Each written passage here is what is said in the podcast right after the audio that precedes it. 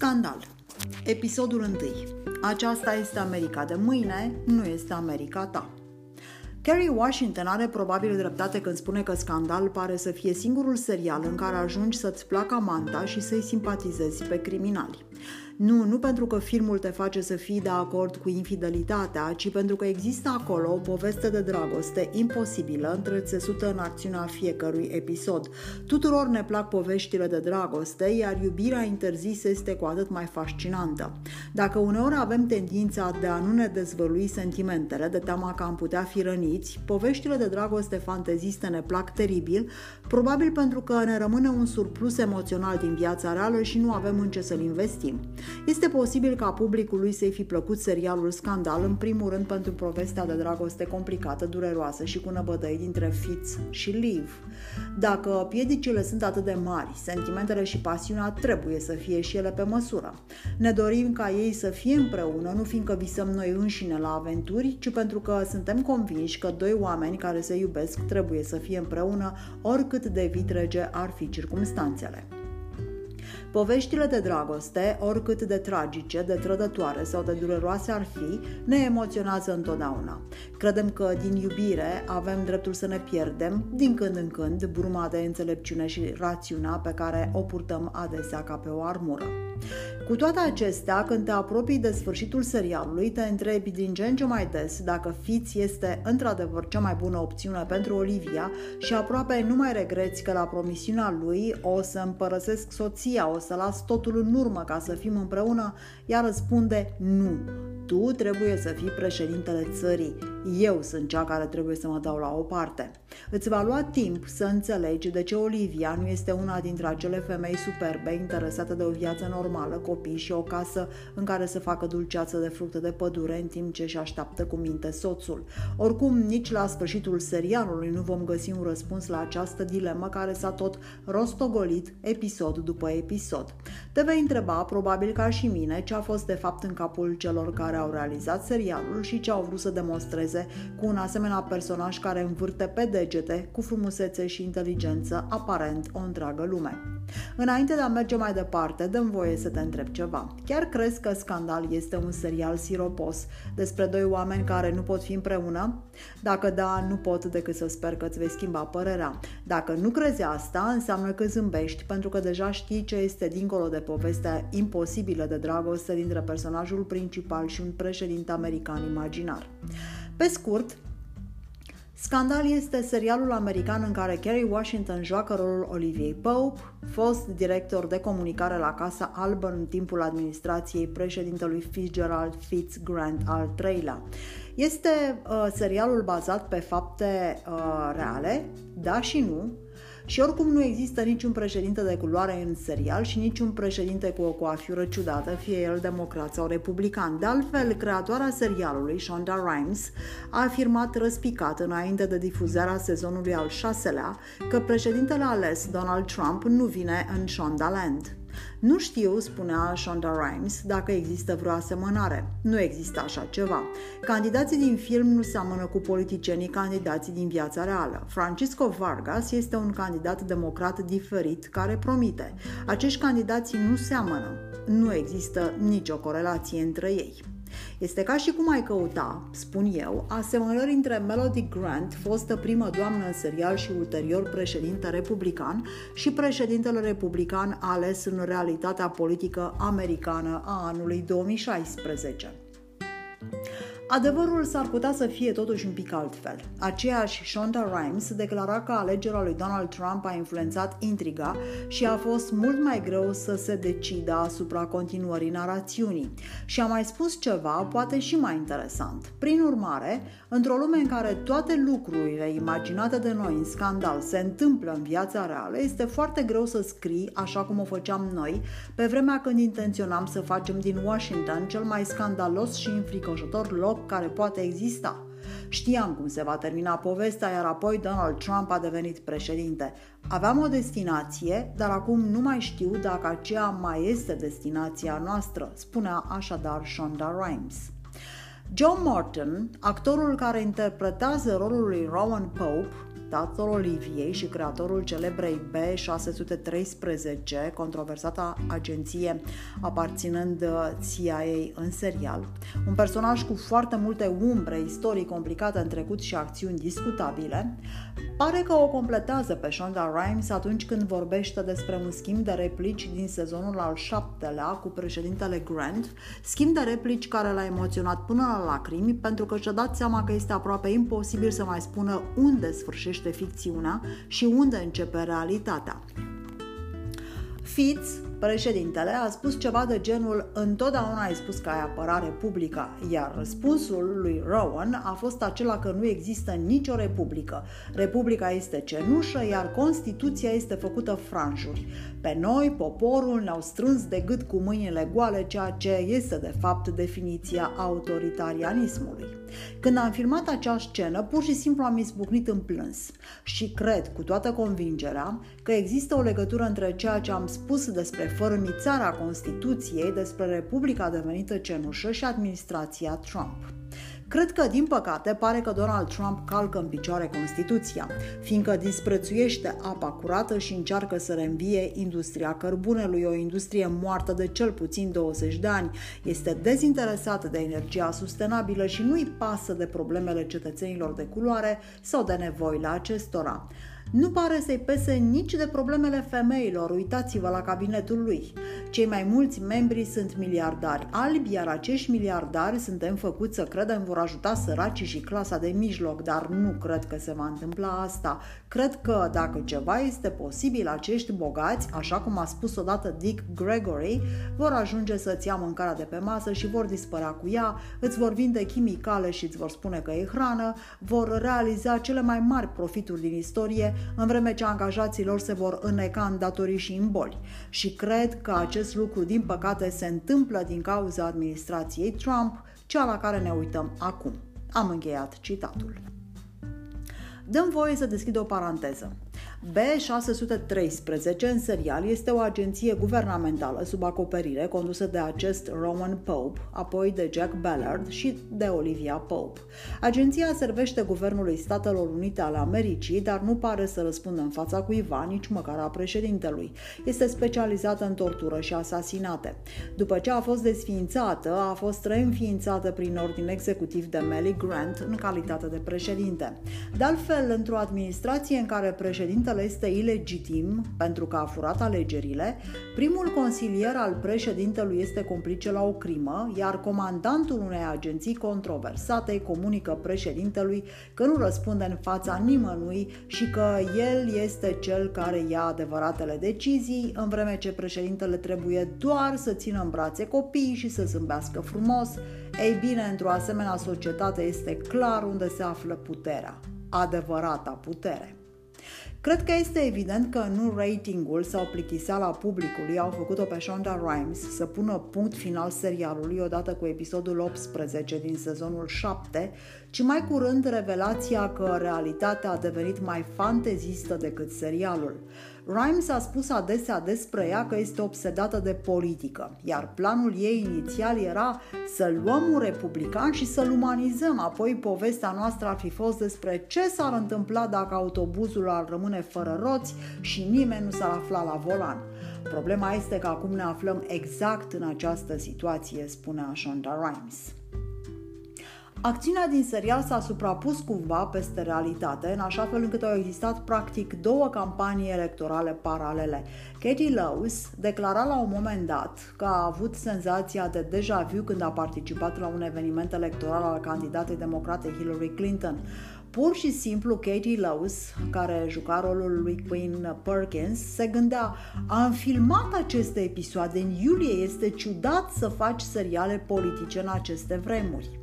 Mai mult decât atât, după ce au filmat scenele cu Greg Henry, cel care interpretează rolul lui Hollis Doyle, cei din serial s-au pomenit cu un candidat care semăna izbitor cu Doyle, că a câștigat pe bune alegerile în Statele Unite. În film, Doyle este candidatul miliardar republican care nu prea ține seama de reguli. În sezonul al cincilea, afaceristul miliardar vine la Washington de fapt trei vine pentru a-și anunța candidatura la președinție. Copiii vor trebui să muncească serios, nu vor exista scurtături, iar dacă ești vreun amărât care traversează granița sau vreun refugiat care cerșește o mână de ajutor, nu vei fi binevenit spune Doyle amintind izbitor de declarațiile lui Donald Trump și de ceea ce a urmat instalării acestuia la Casa Albă. Sau, aceasta este America de mâine, nu America ta, spunea același Doyle. Și mai există și alte replici ale lui Doyle care amintesc de stilul jucăuș trumpesc. Iată de exemplu ce spune despre femeile divorțate. Divorțul îi vine bine unei femei. O văd pe șoldurile tale, ești mai zveltă și mai rea. Dacă pui imaginea asta pe match.com, bărbații vor veni alergând, îți promit asta. Și dacă acesta este Hollis Doyle, iată ce îi spune președintele Fitzgerald Grant, vicepreședintei Susan Ross despre Doyle. Hollis Doyle, candidat la președinție, e bine, asta ar fi distractiv. Hollis e o glumă, nimeni nu l-ar lua în serios. Te asigur că nu Hollis va fi problema. Fitz Grant a avut dreptate. În film, Hollis Doyle nu a avut nicio șansă. În realitate însă, Donald Trump a ajuns cel mai puternic om al planetei. Morala poveștii este una singură. Bine ați venit în lumea în care viața bate filmul. În consecință, actualul climat politic american și în special politicianul care ocupă actualmente fotolul de la Casa Albă au făcut să fie mult mai dificil pentru creatorii serialului să continue povestea pe care și-o imaginaseră la început. Pe de altă parte, nu cred că trebuie să ne gândim la actori ca la niște oameni care trăiesc în afara timpului lor și în afara cetății, din potrivă, unii dintre ei se implică destul de mult. Cei din producțiile Shonda Rhimes nu fac excepție, unii dintre ei s-au declarat susținători ai lui Hillary Clinton uh, Kerry Washington, Viola Davis, Ellen Pompeo chiar au filmat un clip de susținere a candidatei democrate. Tony Goldwyn, la rândul său, a filmat un clip despre Trump în care spunea, printre altele, lucru care mă sperie cel mai mult la ideea Donald Trump, președinte al Statelor Unite al Americii, este că am avea decizii politice luate de frică sau doar de dragul de a defăima pe altcineva sau de a transforma pe altcineva în băiatul cel rău. Un fel Uh, de viziune asupra lumii noi contra ei. Oricum ar fi, serialul a fost afectat de Donald Trump în cel puțin un aspect. Premiera sezonului 6 a fost amânată de pe 19 pe 26 ianuarie 2017 pentru a face loc programului ABC realizat cu ocazia inaugurării administrației Trump. Poate este interesant de amintit, Kerry Washington a acceptat să joace rolul Oliviei Pope numai după ce i s-a promis că partenerul de film nu va semăna niciun fel cu Barack Obama, candidatul pe care îl susținuse activ în campania electorală precedentă. Cum spuneam, nu există un președinte de culoare în serial, dar există în schimb un președinte femeie. A fost posibil ca o femeie să ocupe biroul oval, chiar dacă alegerile au fost câștigate de un bărbat. Încă nu mi este clar de ce Shonda Rhimes nu a făcut posibilă câștigarea alegerilor prezidențiale de către o femeie chiar de la început, fără a mai trece prin acest intermezzo cu Vargas și șansele crescute de a deveni președinte pentru Cyrus Bean. Ar fi fost interesant de văzut cum ar fi construit Rhimes logica alegerii unei femei la Casa Albă. În plus, soția președintelui din film, Melly Grant, nu seamănă în niciun fel cu Michelle Obama. Și ar mai fi ceva foarte interesant. În ultimul episod apare portretul Oliviei Pope la National Portrait Gallery, un loc unde uh, nu sunt expuse decât portretele președinților și ale primelor doamne. Există în acele scene o întrebare deschisă. În ce calitate se află acolo portretul Oliviei? De președinte femeie și de culoare? Prima de acest fel pentru o țară care, iată, a avut un președinte de culoare vreme de două mandate sau în calitate de primă doamnă. Dacă mă gândesc la mesajele feministe transmise de-a lungul serialului, precum și la faptul că una dintre cele două fete uh, care ajung în fața portretului Olivia este fica Shonda Rhimes, aș fi mai degrabă înclinată să cred că Oliviei i s-a destinat acel loc în calitate de președintă a Statelor Unite. Shonda Rhimes este genul de creatoare care transmite mesaje ascunse. Sau poate că își consideră publicul atât de inteligent încât nu mai are nevoie să explice fiecare simbol utilizată în film. Acestea fiind spuse, vă propun să pășim împreună în lumea imaginată de creatorii serialului Scandal. Bine v-am găsit!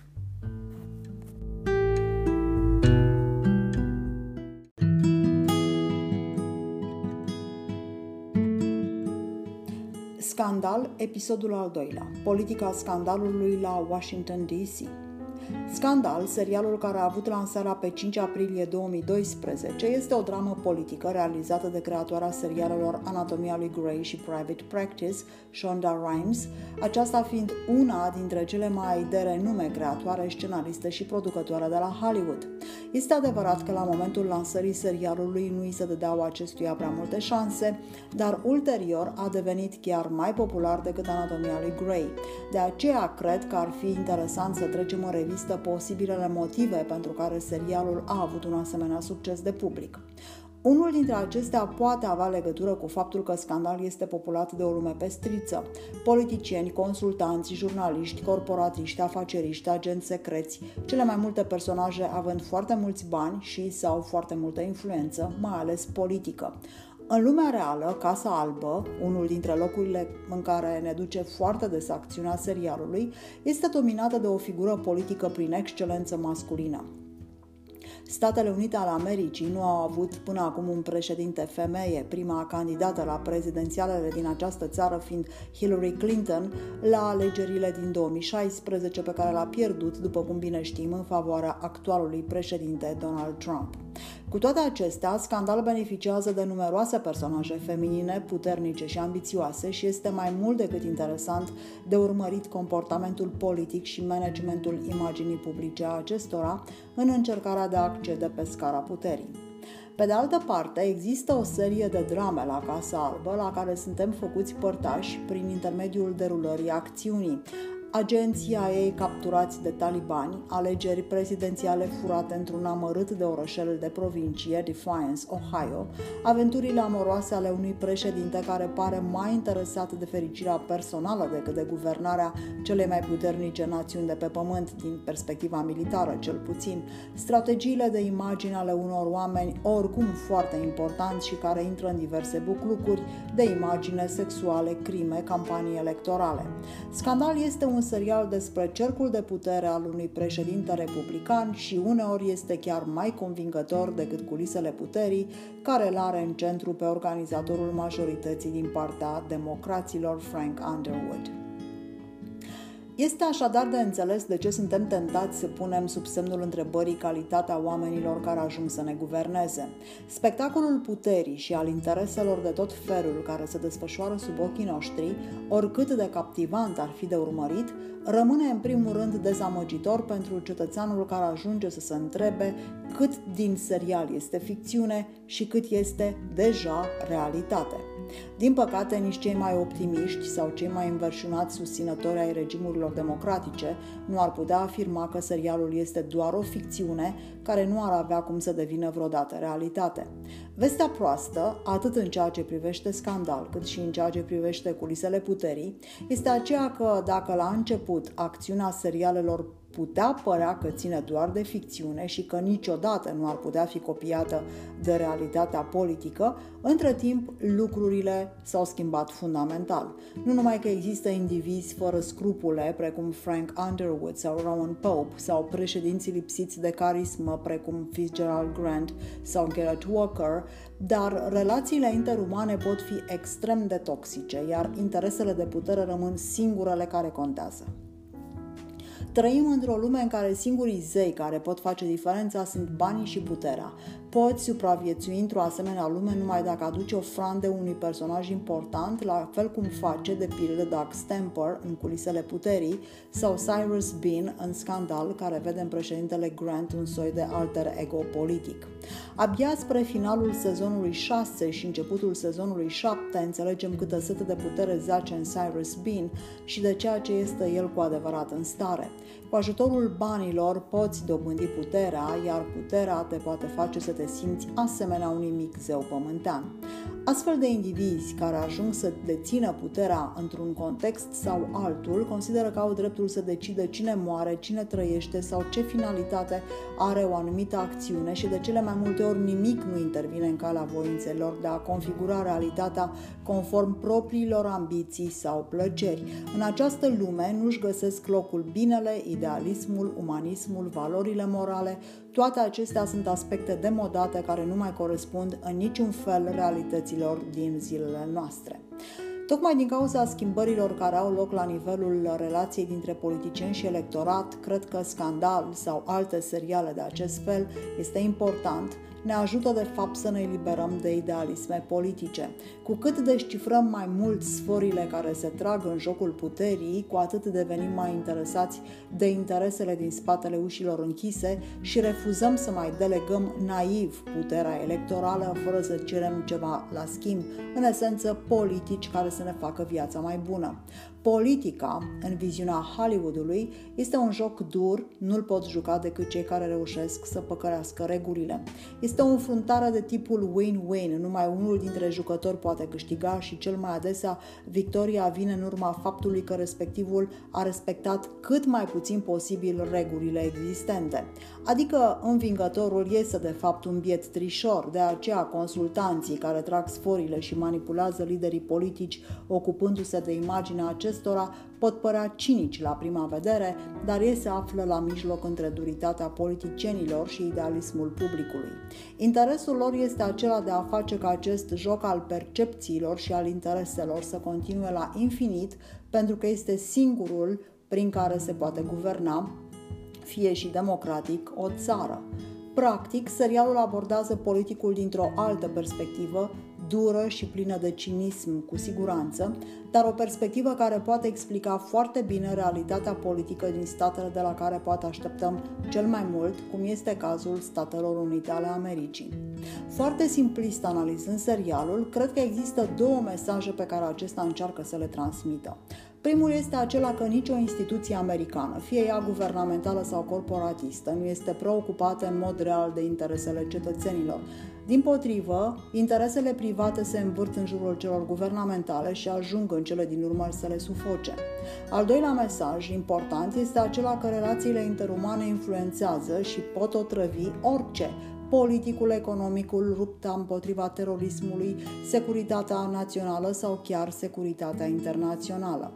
Desigur, în paralel cu acțiunea politică și cu intrigile serviciilor secrete, mai există un plan în care Shonda Rhimes s-a întrecut pe sine și nu e deloc de mirare, dat fiind faptul că declarațiile de dragoste și pasiunea nu au cum să-i fie străine. A se vedea pe ingenișul de relații amoroase din anatomia lui Grey, de exemplu.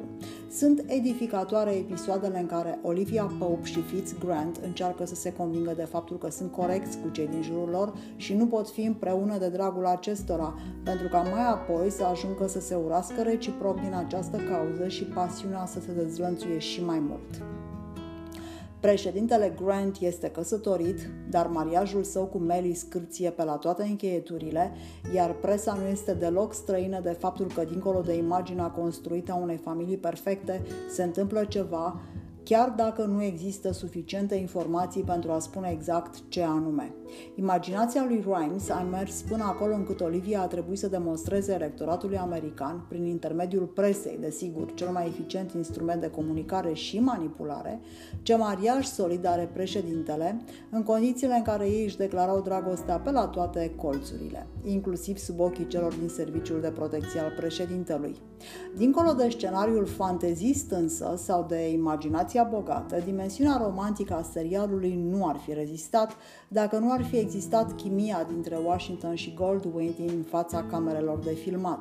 Putem spune și așa, serialul nu este numai o dramă politică, este și o poveste de dragoste, nici măcar eșuată, pentru că, iată, finalul a lăsat și aici dilema deschisă sau poate tocmai a rezolvat-o.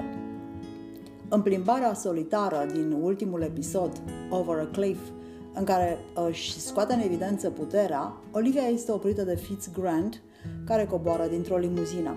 Cred că nimeni nu are nevoie de replici pentru a înțelege că relația lor va continua. Aparent imposibilă această iubire la începutul serialului, e adevărat, dar exact asta a ținut filmul în viață șapte sezoane. Dragostea ar trebui să indice întotdeauna cala de urmat, drumul cel bun. La fel trebuia să se întâmple și în cazul relației dintre Fitz și Olivia. Sentimentele lor trebuiau să le arate drumul spre împlinirea vieților lor, numai că relația dintre ei este ea însăși coruptă, adaptându-se practic mediului în care cei doi trăiesc. Cei doi se iubesc sincer, dar Fitz este însurat, ea încă îi este angajată, cel puțin în zilele de campanie. Când este clar că Fitz va pierde alegerile, Olivia se culpabilizează pentru că s-a implicat prea mult în relație, pentru că el s-a îndepărtat de americani tocmai pentru că s-a îndrăgostit de ea. Nu-i trece însă nicio clipă prin cap că ducând relația cu președintele dincolo de nivelul platonic, a reușit să deranjeze însă și alchimia lui de bază, structura lui fundamental onestă. Cei doi par a se atrage unul pe altul în întuneric, astfel încât nu odată ajungi să te întrebi nu dacă vor reuși să-și afișeze dragostea la lumina zilei, departe de minciună și declarații abil meșteșugite, dar măcar dacă vor reuși să se bucură de ceva mai mult în viața reală decât de niște momente petrecute pe la colțuri, prin debarale și prin camere de hotel. Deși nu dorește să se afle în lumina reflectoarelor, Olivia are o relație cu cel mai puternic om al planetei, cel care poate fi recunoscut cel mai ușor. Interesant este că, deși în toate sezoanele Olivia face eforturi să iasă din relația cu Fitz și să se mențină în afara interesului public, de fiecare dată eșuează. Relația lor este instabilă și plină de pasiune, chiar atunci când în față apar obstacole ce par insurmontabile, cum ar fi războiul, o încercare de asasinat, uciderea fiului lui Fitz de către tatăl Oliviei. Iubirea lor însă depășește toate aceste drame. Și aș mai adăuga un detaliu. Shonda Rhimes pare expertă atunci când construiește acțiuni centrate pe un personaj feminin puternic, dar cu mari probleme în viața amoroasă, îndrăgostindu-se fix de cine nu trebuie. În anatomia lui Gray, Meredith Gray și Addison Montgomery Shepard exact asta au făcut, dar nu putem spune că de irresponsabilitatea lor amoroasă nu a beneficiat din plin serialul. Olivia Pope este un personaj la fel de puternic ca și personajele amintite din anatomia lui Grey, dar până la sfârșitul serialului m-a bântuit întrebarea dacă merita această pasiune sacrificiul făcut. Așadar, foarte pe scurt, în centrul serialului se află relația profesională și amoroasă dintre Olivia Pope și liderul lumii libere, președintele Statelor Unite ale Americii Fitzgerald Grant. Fitz este un politician republican despre care s-a spus că trăiește în umbra succeselor politice ale tatălui său, Big Jerry, fost guvernator și senator al statului California, foarte cunoscut și apreciat în mediul politic și de presă datorită carismei sale. Fitz este un personaj foarte bine conturat în serial. Există în Fitz ceva din Mitt Romney, George W. Bush și chiar Barack Obama. Dacă Obama susținea în public căsătoriile homosexualilor, Fitz o face numai în particular. Fitz este în favoarea reducerii taxelor mai mult pentru bogați, dar dincolo de asta există asemănări politice între cei doi. Fitz poate ține discursuri reușite, ajungând astfel la inima electoratului. Numai că există o tensiune în primul mandat între ceea ce Fitz vrea să facă și ceea ce poate efectiv să realizeze. Fitz este mai degrabă un coșmar republican decât unul democrat. Este un tip care candidează pe o platformă conservatoare și sfârșește ca un liberal moderat. Spre deosebire de carismaticul său părinte, Fitz nu are nici pe departe viclenia acestuia, nu poate minți la fel de natural, este adesea naiv și rămâne pe fond un idealist. De altfel, a avut mereu o relație tensionată cu propriul tată și nu se sfiește să recunoască asta în fața colaboratorilor apropiați. Știu că am câștigat mai puține alegeri decât tine, dar asta s-a întâmplat nu fiindcă tu ești mai bun decât mine, fiindcă nu ești. Ești un om rău, viclean, necinstit și nu vreau să fiu ca tine, nici acum și niciodată.